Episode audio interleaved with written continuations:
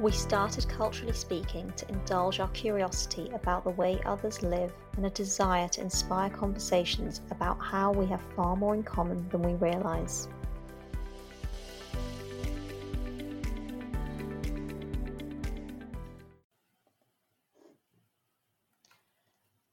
Okay, so this week we heard Bianca's story of how she survived and escaped from physical abuse growing up, recovering from that, and becoming a successful women's leadership coach.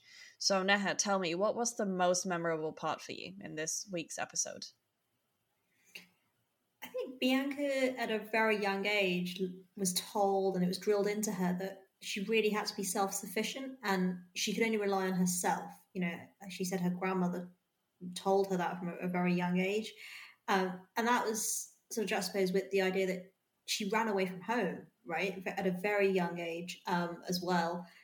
And I just, it, it struck me because I couldn't imagine having the courage and the bravery to go out there alone. Um, and for me, when I think about sort of lessons you learn as a, as a child, that's just not one I think is part and parcel of everybody's experience, right?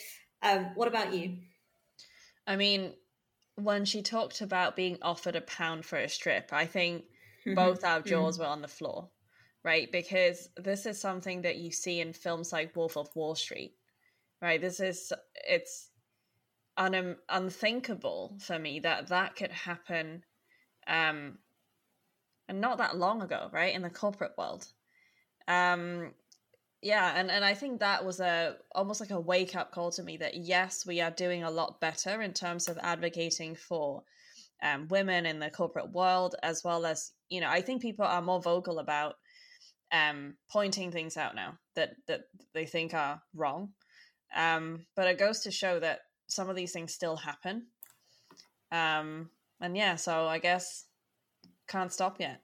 We need to keep going with with our efforts 100%. I think when she brought that up, it serves as a really good reminder, right? And my sort of takeaway, what I learned from it was these things do still happen. And in a post hashtag Me Too era, it's easy to think that women's stories of the things they experience in the workplace or, or in even social settings are just part and parcel of it. And actually, they're not you know we need to keep reminding people that it's not okay. These things are not okay. And if these things are happening to you do we need to speak about them. We need to bring them into the light. Yeah and also this reminds me of uh, an episode we had in our previous season right? The idea that this is not a moment this is a movement. And while that was talking about something entirely different i think this applies here too um, and what did you learn then from Bianca's story? She shared some really good advice at the end of how, as millennial women in the corporate world, you and I are so often tasked with being able to articulate our value to clients, to our colleagues.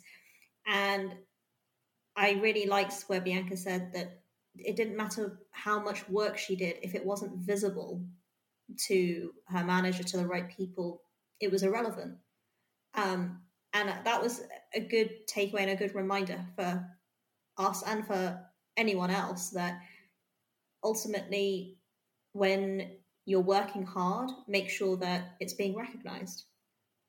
Yeah, um, completely agree. And I think, especially as both of us, you know, are familiar with the corporate world, and I would say even other walks of life, um, it's always a balance, isn't it? Because we have the phenomenon of people overshowing everything on social media, right? And you have things like anyone and everyone is an expert as long as they've told someone one piece of good advice.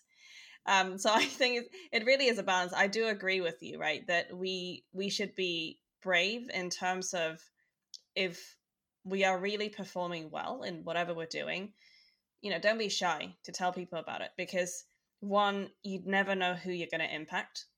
And two, you know, I really believe in learn by teaching. So I think the more people know about what you're doing, the better you'll be at it, actually, because you'll get the support as well as, you know, you learn from other people's perspectives. So, yeah, I think Bianca definitely gave us a lot of really good tips at the end.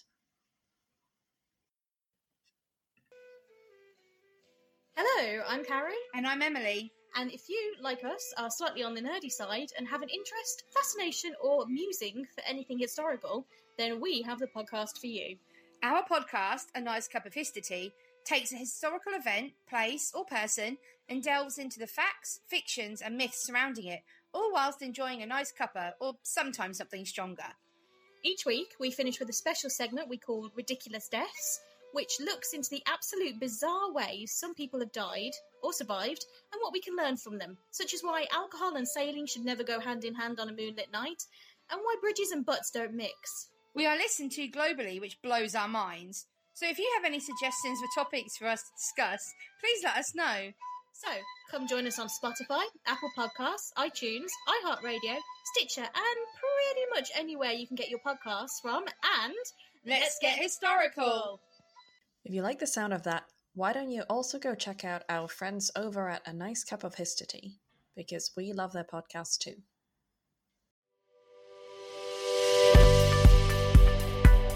Subscribe, rate, and review on your favourite podcast platform and follow us on Instagram at Culturally Speaking Podcast. You can also check out our website, culturallyspeaking.co.uk, for a transcript of this episode.